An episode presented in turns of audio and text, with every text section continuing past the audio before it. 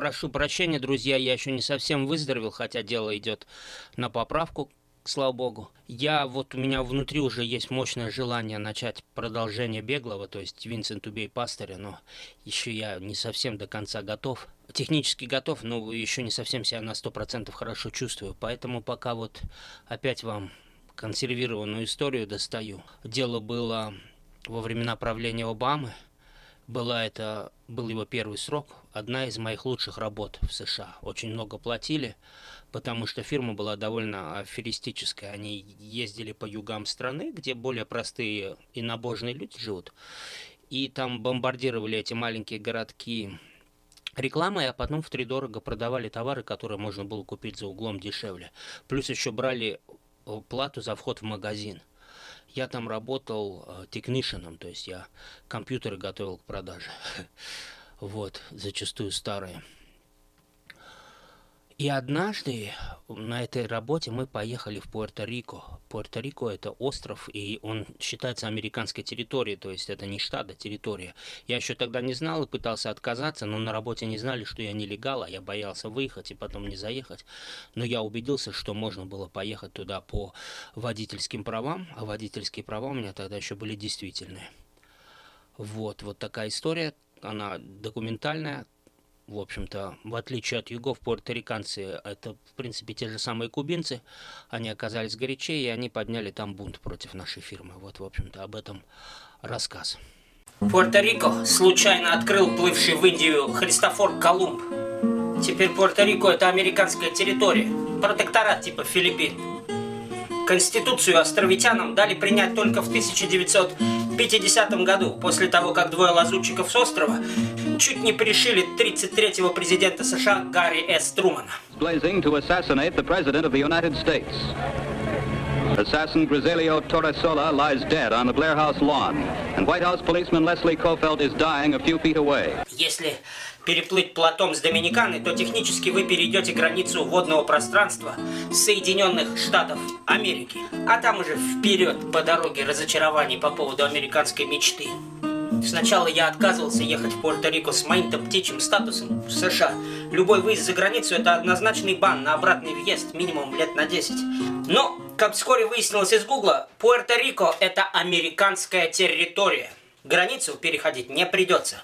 Я прилетел в Сан-Хуан с Тарасом, большим угрюмым украинцем и моим напарником, у которого, в отличие от меня, человека без царей в голове. Только одна слабость – Сюши Бенихана. Ну что, мы прибыли куда? Сан-Хуан, Пуэрто-Рико. Папочка, ты немножко обгорел? Тем же бортом на остров прибыл Зураб Церетели втюхивать пуэрториканцам памятник Колумбу. Монументальные масштабы скульптора Зураба Церетели теперь могут оценить жители Пуэрто-Рико. На острове в Карибском море установили статую Христофора Колумба. У памятника тяжелая судьба. С местом для него не могли определиться долгие годы. В нашей стране про гигантского Колумба ходят слухи, которые... Сам... Который никому не удалось втюхать в Москве. Поговаривают, Церетели воял памятник Лужкову. А когда экс-мэр сдернул в бега, отшиб ему голову и вылепил Христофора. Самого Церетели я не видел. Видел только толпу латинских гопников с плакатами «Церетели! Кто из вас Церетели?» Судя по плакату и внешнему виду делегации, напоминающей люберов из Нижних Челнов, памятнику Церетели собирались отжимать бесплатно. время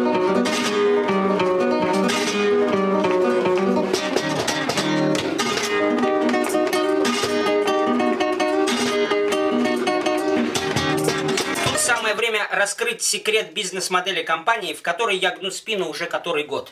Подписки о неразглашении я им не давал. В США четыре временных пояса. Но есть еще один пояс – Bible Belt. Он опоясывает жаркое подбрюшье великой страны. Америка бесчисленных церквей, бензоколонок, закусочных домик, вафлей и тюрем. На билбордах рядом со словами Panasonic можно встретить что-то типа «Если дьявол стучится тебе в дверь, позволь Иисусу отворить». И чем ниже к югу, тем беспредельнее доверие.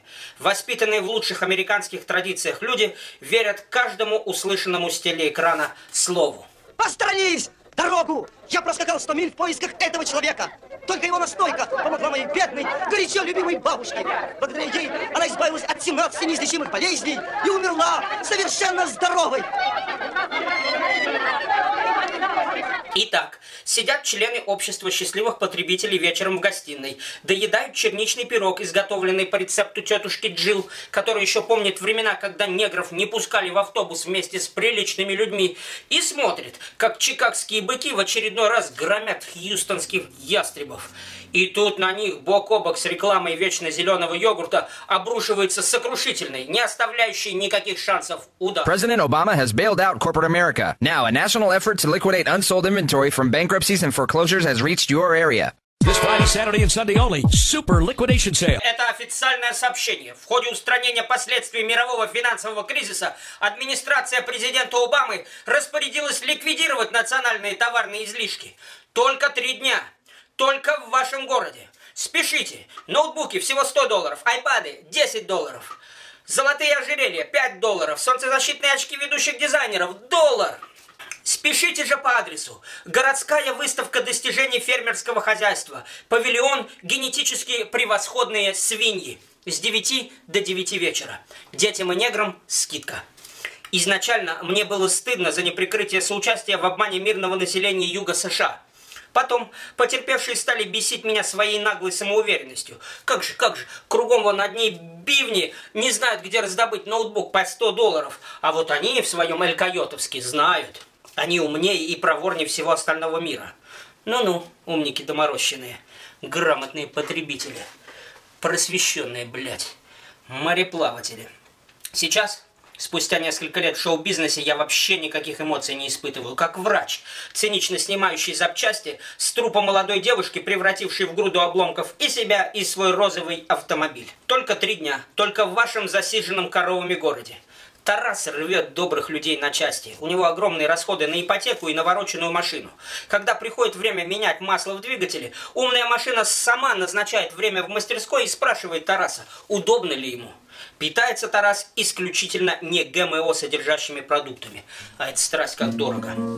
Итак, моя задача в простенькой схеме выставки продажи заключается в том, чтобы все компьютеры работали хотя бы те три дня, пока мы находимся в городе. Пока шоу не убралось. Иногда мы не успеваем это сделать, и недовольные люди возвращаются.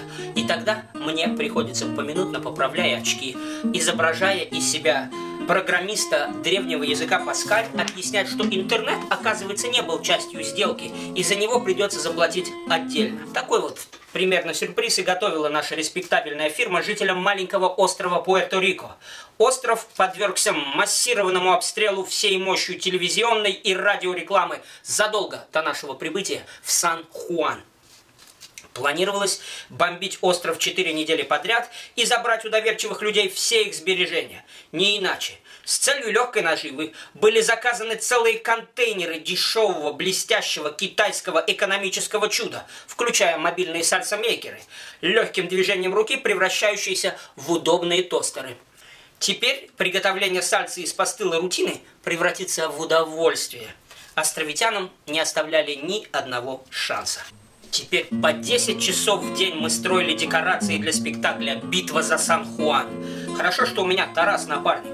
Украинцев на работе можно смело приравнивать к средствам малой механизации.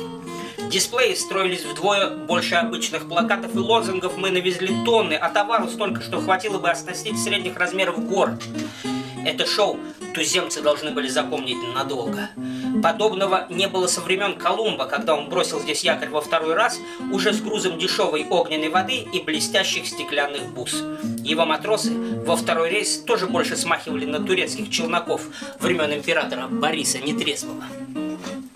Хозяева фирмы не поскупились. В этот раз мы орудовали не в павильоне гидропоника настольного пчеловодства, а в самом большом концертном зале в сердце столичного города. Перед зданием плескались хитроумные музыкальные фонтаны, а рядом на пирсе покачивались океанские лайнеры, исчервленные вялотекущими пенсионерами. Если бы Зураб был не Церетели, а слыл бы обыкновенной Садкилавой, то как раз в этом зале он бы и выступал. Все деньги фирмы ушли на сальсомейкеры, аренду помпезного здания и агрессивную рекламу. Поэтому включать кондиционеры до начала представления оказалось непростительной роскошью. Сказалось также, что ответственным менеджером назначили худого, как некормленная собака индуса по имени Вишнуанант Протап Синг. Если вы наберете в Яндексе поисковый запрос «гигантский палочник», у вас не останется вопросов по поводу внешности и характера человека с таким внушительным именем. Пот сплошным потоком заливал стекла очков, и они медленно сползали с носа. Пару раз я ловил их уже у самого пола. Ненавижу физический труд. Человек в очках не должен потеть. Это же унизительно. Я создан для чего-то более тонкого, творческого. Суть эволюции по Дарвину в развитии и движении вперед. И если бы общество вернулось к торжеству духовных ценностей перед торжеством коллекции прорезиненных плащей от Валентина, тогда и пахать нам всем пришлось гораздо меньше. Я поклялся экспроприировать в три раза больше, чем ворую обычно, чтобы компенсировать за неудобства островного быта. Как украсть больше, чем обычно, я еще не представлял. Но разминку начал немедленно. В качестве учебной цели я выбрал пару футболок из отдела одежды шоу. Это одна из льгот нашей неблагодарной работы. Легче всего получать льготы в отделе обуви. Туда следует заходить во время шоу, примеривать приглянувшуюся пару, укладывать старую пару аккуратно в коробку и ставить все это дело обратно на пол. Потом, на выходе, следует незаметно тасануть пятерку мексиканскому нелегалу, который работает камерой видеонаблюдения в отделе обуви. Нелегала зовут Падре Даниэль. Говорят, будто он имел сан священника в своей далекой деревушке в мексиканском штате Коахуила де Зарагоза. По мне, так он больше напоминает уголовника, чем доброго пастыря. Особенно, когда регулярно свирепеет от выпитой сервесы и начинает истязать свою подружку, продавщицу фальшивого золота и потомственную алкоголичку Пенелопу Домингес. Пенелопу жаль. Она часто приносит людям пользу, и когда мы оказываемся вот в этих зданиях, типа вот этого Сан-Хуанского дворца съездов, куда секьюрити не пускает жратву, чтобы мы потом в буфете всякую дрянь покупали в три дорого. Пенни Домингес, мать шестерых детей, зачатых в бурный период, когда она торговала метамфетамином в Денвере, штат Колорадо, трудно чем-то напугать. Благодаря полученным в молодости навыкам она может протащить кучу еды и напитков в любое здание, включая Конгресс Соединенных Штатов, и потом потихоньку приторговывать. Четких тарифов у Пенелопы нет. Все платят, сколько не жалко. Человек по имени Вишну Ананд Протап Синг, например, не платит совсем. А Тарас, если у него хороший клев, может ей еще и на чай подкинуть. Регулярные кухонные бои Падре Даниэля и Пенелопы, конечно же, их личное дело. Но я всегда напрягаюсь от разборок с полицией. Пару раз буйного Падре Даниэля уже паковали на 15 суток. Но депортировать никому не пришло в голову. Бартак в американской бюрократии еще тот. В последнюю ходку Падре Даниэль даже умудрился подлечить в тюрьме зубы за счет департамента юстиции. К его освобождению Пенни берет новую футболку и фальшивые джинсы «Дизель» в отделе одежды. И всякий раз интересуется, насколько, по-моему, одежда должна прийтись Падре Даниэлю по вкусу. Я всегда пытаюсь плоско шутить, говоря, что дизель по-русски это солярка, и спешу дальше по своим делам. Наконец, со строительством стендов, пестрящих надписями о 80% скидках было покончено. После припашки гостиница с кондиционером и кроватью представлялась как апогей возможного на Земле комфорта. Жизнь оказалась не такой безнадежной, когда я припух у бассейна на крыше 15 этажа с видом на слияние Атлантики и Карибов и со вкусной пиней коладой в высоком бокале. Поразительная вещь. Цвет воды в Атлантике и Карибском море разный, и в Пуэрто-Рико мне пришлось это наблюдать воочию. Четкая полоса разделения водных пространств и узкие полоски крутозадых женских купальников. Машины фирма нам не арендовала, а шарахаться по жаре в чужом странном городе не было никакого желания. Париж ли это, Афины, египетские пирамиды или грановитая палата старого седого Кремля, мне плевать. Я прожил уже 150 жизней и успел посмотреть все земные достопримечательности несколько раз. Дежавю всегда посещает меня в моменты, когда какая-нибудь сила или обстоятельства все-таки вытаскивают меня на экскурсию. Видел я эти древние камни и эту скучающую рожу из курсовода и просящие кирпича лица других туристов. По телевизору шли только испанские теленовелла – засилие тараторящих ведущих с гигантскими, нечеловеческими сиськами. Лейтмотивом у женщин с утрированными стилизованными молочными жалюзами было две суперновости дня.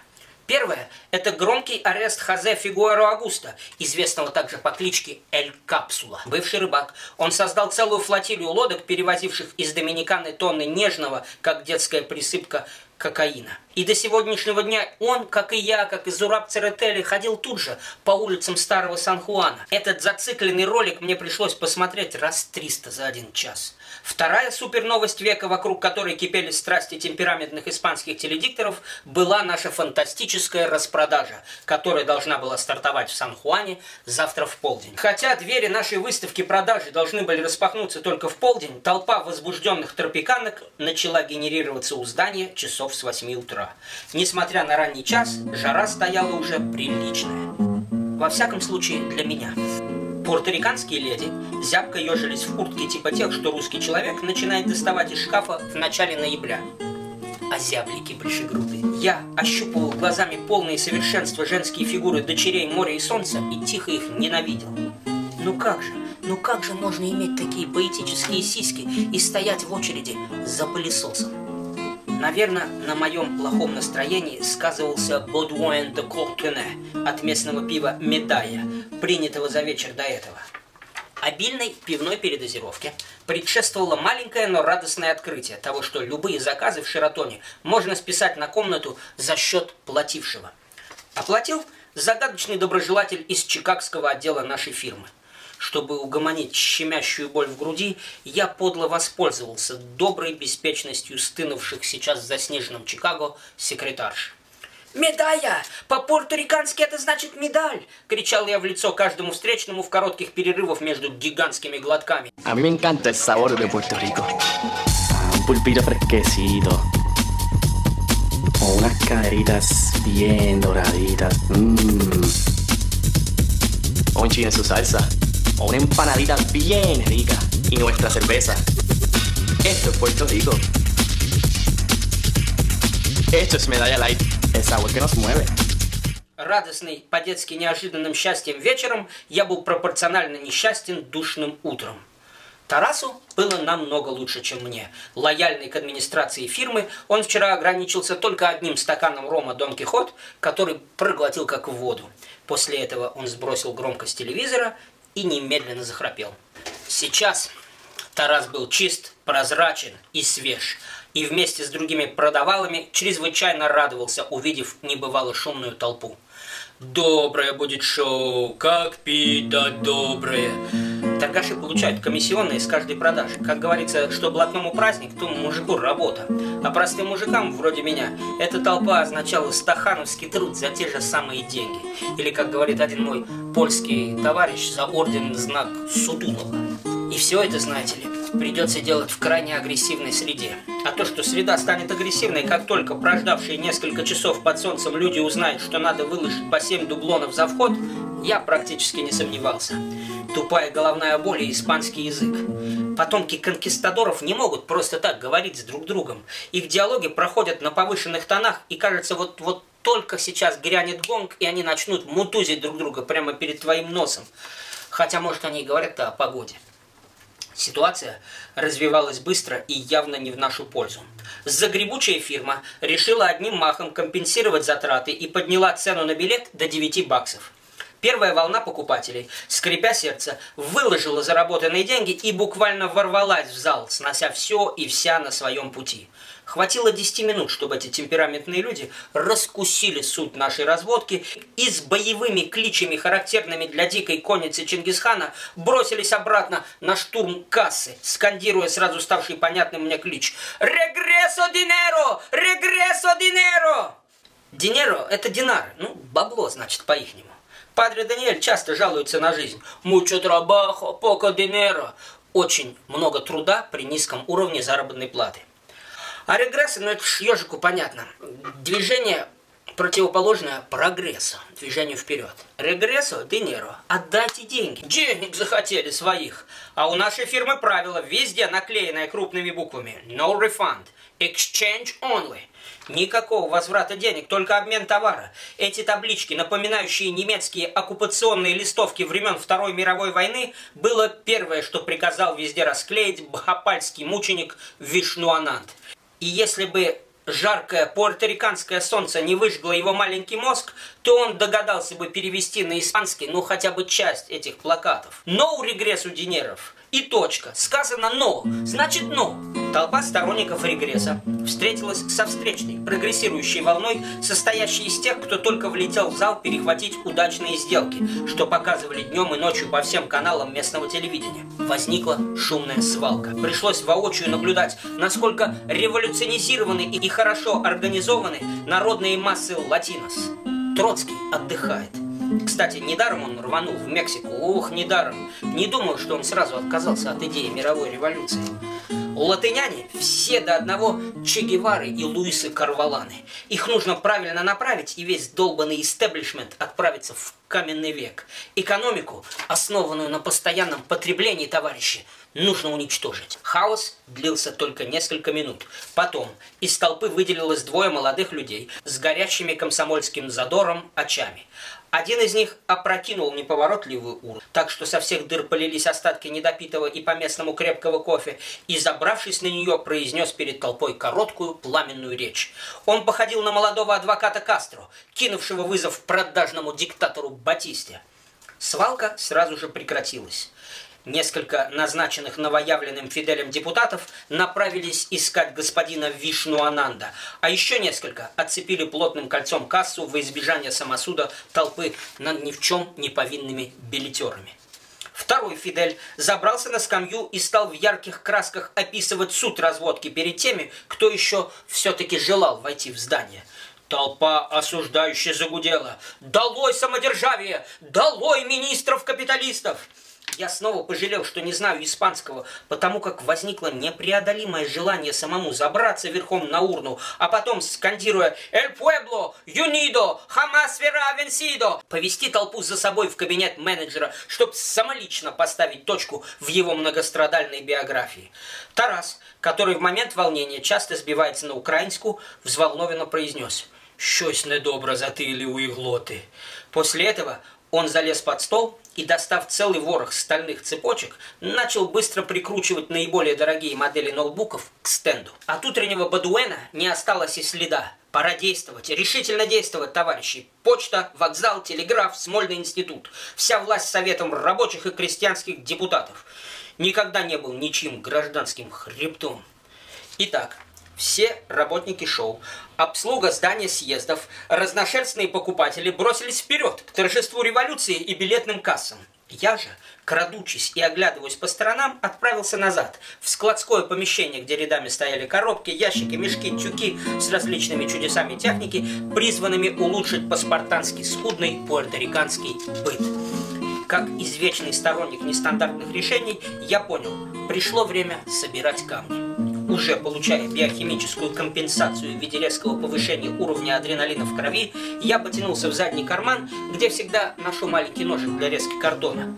Под статью о холодном оружии не подходит, но всегда помогает отпугнуть хищных рыб. Именно здесь, за коробками, с ножиком в руках, я и обнаружил человека, который, пройдя естественный отбор кровавого и беспощадного санхуанского бунта, стал моим первым американским приятелем. Это был Дрю, мистер Эндрю Калтон дважды судимый по малолетке наркоши из Милуоки, штат Висконсин. Не произнося ни слова, я принялся ему помогать. Все это выглядело, будто мы совместно занимались подобным много-много лет или были выпускниками одних и тех же ускоренных курсов, а может быть, действовали по общей инструкции. Выбрали большую коробку, швырнули в нее пяток ноутбуков подороже, десяток айпадов, камкордеров и систем спутниковой навигации. А вот задумался я, как бы сложилась судьба адмирала Колумба, будь у него обычный китайский GPS, ведь он бы точно приплыл в Индию, а не в Америку. Дрю поковырялся в кнопках электронного табло на стене, и скоро массивные складские ворота с грохотом поползли на цепях вверх. «Сим-Сим, откройся!» Вдвоем с Дрю мы подняли увесистую коробку с добычей и на 3-4 забросили ее в ближайший мусорный бак во дворе. Потом Дрю быстро вбил в мою мобилу свой номер, и мы с кристально чистой совестью разбежались по рабочим местам. В торговом зале события в это время пошли, увы, по более цивилизованному варианту. Пуэрториканцы до сих пор еще никого не линчевали и даже не пытались поджечь наши стенды. Кто-то из них позвонил на телевидение, и теперь повсюду сновали ушлые журналюги с бетакамами, а также радовали глаз стилизованными формами молочно-железистые ведущие. Те же самые, что травили вчера вечером байки про Эль-капсулу. Можно сказать, шоу получило беспрецедентную пиар-поддержку. Жаль только не в нашу пользу. Consumers called News 4 complaining that a so-called liquidation sale was misleading them. News 4's Lou Ragoose began to dig, and he has the results of his investigation in a story you'll see only at 6. Not, uh, they charge you a $5 admission just to get in, and it's a ripoff. They're talking about the sale in the old Office Depot building that's advertised all over TV and radio. Of the nation's largest retailers has gone bankrupt. Institutions demand that all assets be liquidated. The ads don't mention the $5 entry fee, which upset many shoppers.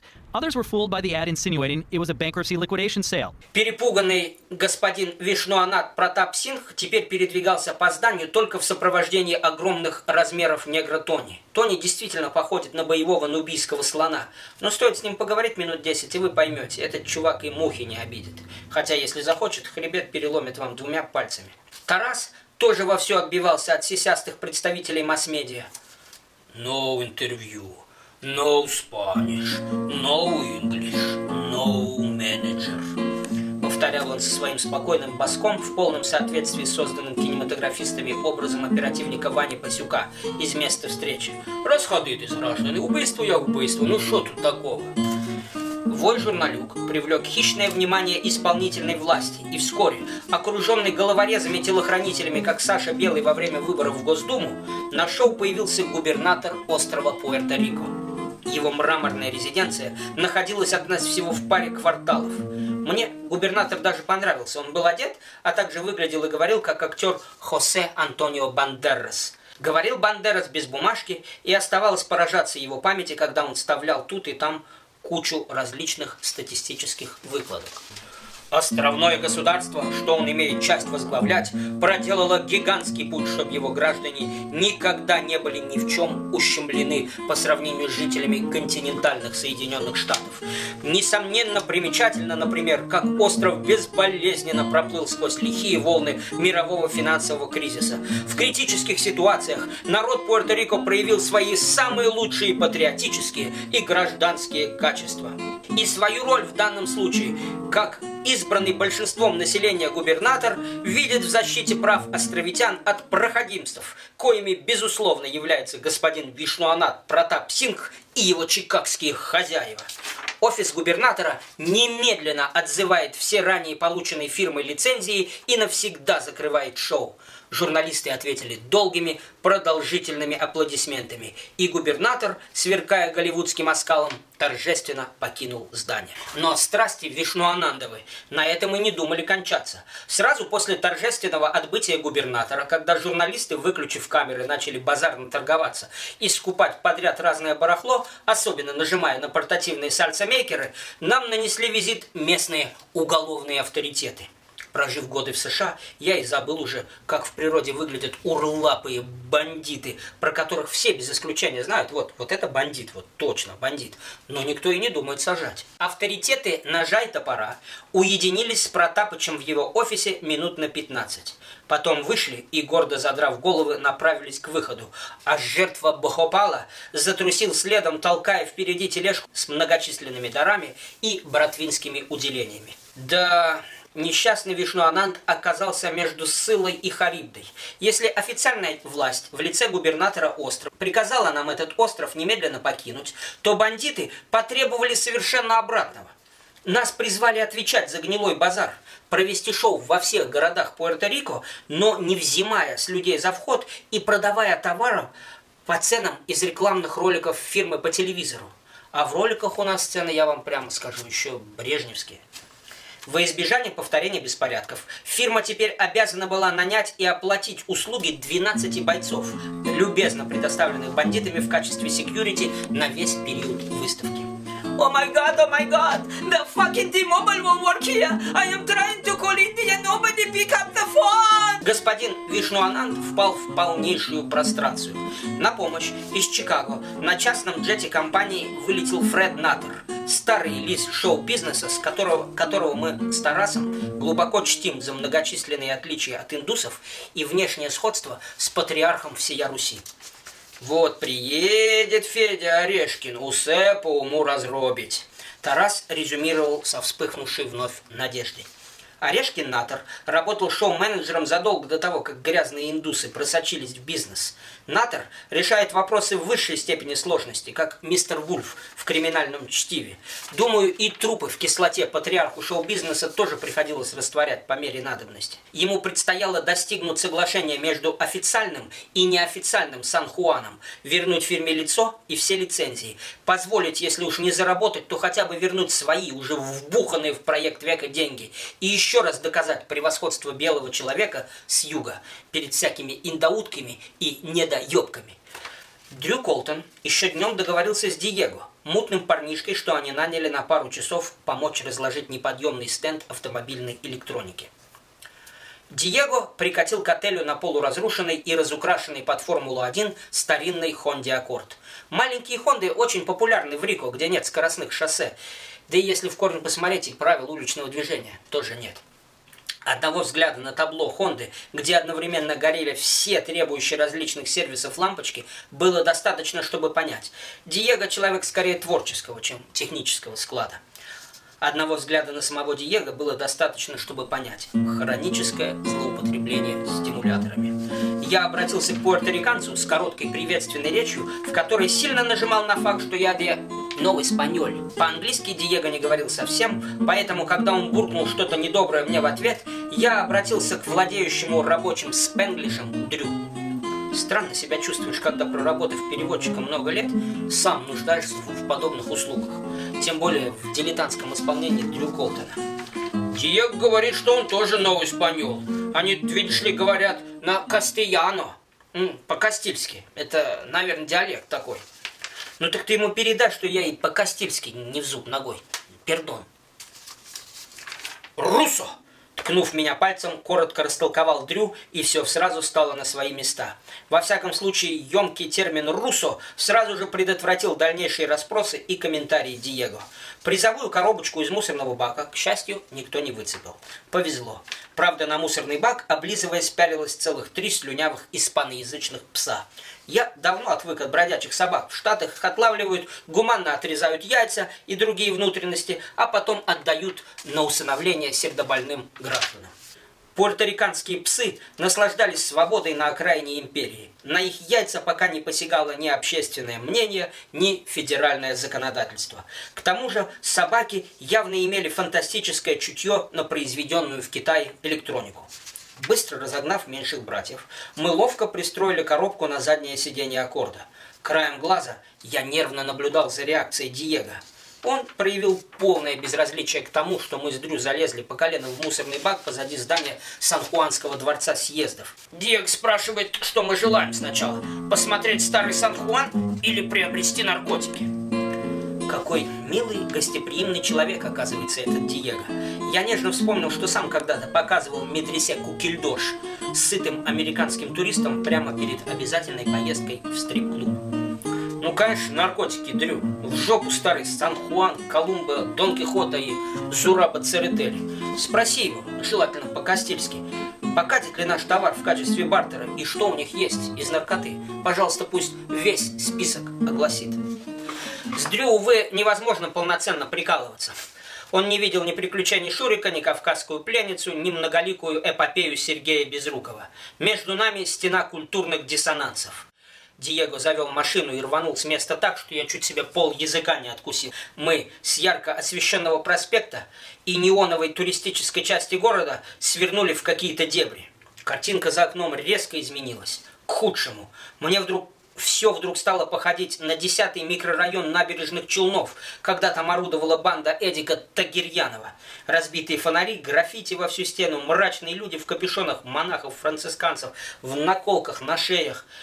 Это все так сильно отличалось от альбома «Поезжай-ка Пуэрто-Рико», что я невольно заволновался. Остатки комфорта быстро улетучились. Надо было отдать 60% барыжа Дрю, сидеть себе спокойно в отеле и ждать, когда он приедет. Хай, хай, привет, как дела? Все, э, э, я, я буду все хорошо. What? I hope everyone is good. Окей. А, мы едем сейчас на пляж. Как раз есть возможность. Маркуша оставили дома, не смотрите, его там нету. А, безопасно, хорошо. Вот видите на окнах а, решетки? Это а, не только из-за того, что тут ураганы как бы частые, но еще из-за того, что очень а, много преступности в плане воров много, видите? И вот сейчас стою, дрожу, как осиновый лист в, каком-то, в какой-то квартире с зарешеченными окнами, толстенной железной дверью и кучей вооруженных людей у входа в подъезд, в кожаных безрукавках на татуированном теле. Стою и робко так спрашиваю через переводчика, нельзя ли тут грибочками разжиться, кактусами, кактусовыми чипсами похрустеть, кислоткой полакомиться, а если повезет, а я хуяцкий какой попить. Дрю переводит мою фразу, и бандиты начинают смеяться. Дрю, недовольный моими выходками, долго что-то им объясняет. Я четко улавливаю только два слова. Локо, придурок, и русо, ну, это понятно ежику. Я за это русо и хватаюсь, как за спасение, будто это русо добавит мне на защиту всю мощь армии, флота и дипкорпуса Российской Федерации. И тут же встреваю с монолог с Дрю. «Русо, Русо, туристо!» Мне так и хочется добавить. «Михаил Светлов, черт побери!» Кожаные бандиты вполне могут оказаться милыми людьми. Один из них похож на артиста Республики Армения Фрунзика Макарчана, а другой на молодого обритого Спартака Мишулина.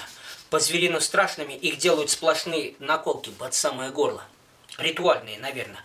У Макарчана даже на роже портак из уголков глаз с двух сторон льются огромные слезы.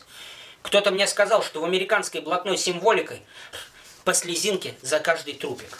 Над головой у Спартака Мишулина, рядом с красоткой, похожей на Анну Семенович, висит черный официального армейского пользования плакат Keep close at all times. Serbian snipers in the light wall. Осторожно, не открывать! С чердака работают сербские снайперы. Обнаружить такую странную надпись в наркояме пуэрториканского Сан-Хуана было неожиданно.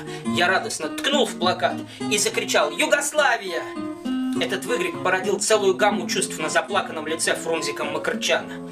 «Белград, 99-й», на чистейшем английском произнес он. «Было дело. Во, глянь-ка, Руса!» Он сдвинул на груди тужурку и ткнул себе в сосок. В окружении макраме и гипюр бандитских орнаментов, сообщающих миру о том, к какой именно банк группировки относится Фрунзик и каким авторитетом обладает, была стандартная символика Semper Fi, морской пехоты США. Орел, держащий в ногтях весь земной шар, и четыре буквы USMC. Белград, 99 год. Повторил я с таким пафосом, будто-будто сам прошел через эту войну. А ну, «Подойди, подойди-ка поближе», — приказал Фрунзик Макарчан, и я повиновался его приказному тону, как лабораторный ослик. Гангстер вытащил китайскую ногтегрызку из кармана жилетки, а из кармана джинсов возникла маленькая коробочка, типа тех, что в Союзе называли «земляничный вазелин». Вазелинка была обсыпана полудрагоценной мишурой в стиле заквашенной Фаберже. Ловко зачерпнув толстым концом ногтегрызки горку кокса, он немедленно сунул мне ее под левую ноздрю. Совершенно инстинктивно я ее втянул, и тут же под правой ноздрёй очутилась вторая горка-близнец. Я вдохнул в мозг и ее. И тут же во рту обозначилась знакомая лекарственная горечь, и стало понятно. It's okay. Люди в татуировках, их страшные волыны, граффити на стенах домов и решетки на окнах мгновенно перестали напрягать. «Себастьян!» – протянул мне наждачную руку бывший морпеха. «Винсент!» – по-военному отчеканил я, уже вовсю ощущая нежные наплывы кокаинового бриза. «Ну, ну, ну, ну, Винсент! Висенте! Висенте! У нас ты будешь Висенте!» – прогремел Мишулин, которого в Пуэрто-Рико называли Густаво. Густаво тоже вытащил из кармана пакетик с белым порошком и стал подчивать им дрю с кончика перочинного ножа. Бандитский кокс был неразбодяженным, и вскоре мы облеклись безграничным уважением и теплой нежностью друг к другу. Скорость обмена информацией увеличилась. Закончив клясться в дружбе до гробовой доски, мы перешли к оценочной стоимости предлагаемого на бартер имущества выставки продажи. Густаво и Себастьян мелочно боролись за каждый цент – в конце концов договорились принять товар по ценам, которые наша фирма рекламировала по телевизору. А это, я вам скажу, чистейшей воды грабеж. Но я боялся, что альтернативой сделки могла стать возможность досыта накормить лангустов в Сан-Хуанской бухте. У них не было героина, которого жаждал Дрю, и не было ничего из моего списка психоделиков. Густаво объяснил, что городские пацаны этой дурью не балуются. Он посоветовал мне махнуть вглубь острова, где в джунглях провинции Понце живут недобитые Колумбом индейские племена. Они бесплатно этой дряни мне целый короб насыпят. Мы вернулись в Шератон. Навстречу нам в вестибюль Шератона выкатилась странная процессия. Два швейцара волокли носилки, на которых в анабиозе возлежала вгашенная Пенелопа Домингес. Падре Даниэль хмуро указывал швейцарам дорогу. В баре гостиницы восседал Тарас. Он был уже совсем никакой, но чтобы это заметить, нужно знать его так же долго, как я. Алкоголь мало воздействует на походку и внешний вид украинцев. Их выдают только глаза и речь. Бестолочи мексиканские. В смысле со мной тягаться? Текила, текила. Потекла винта, текила ногами вперед. Бачишь? Тарас уже понял, что фирму ждет большой отсос в Сан-Хуане и теперь вовсю налегал на Рон Дон Кихот, не забывая записывать счета на наш номер.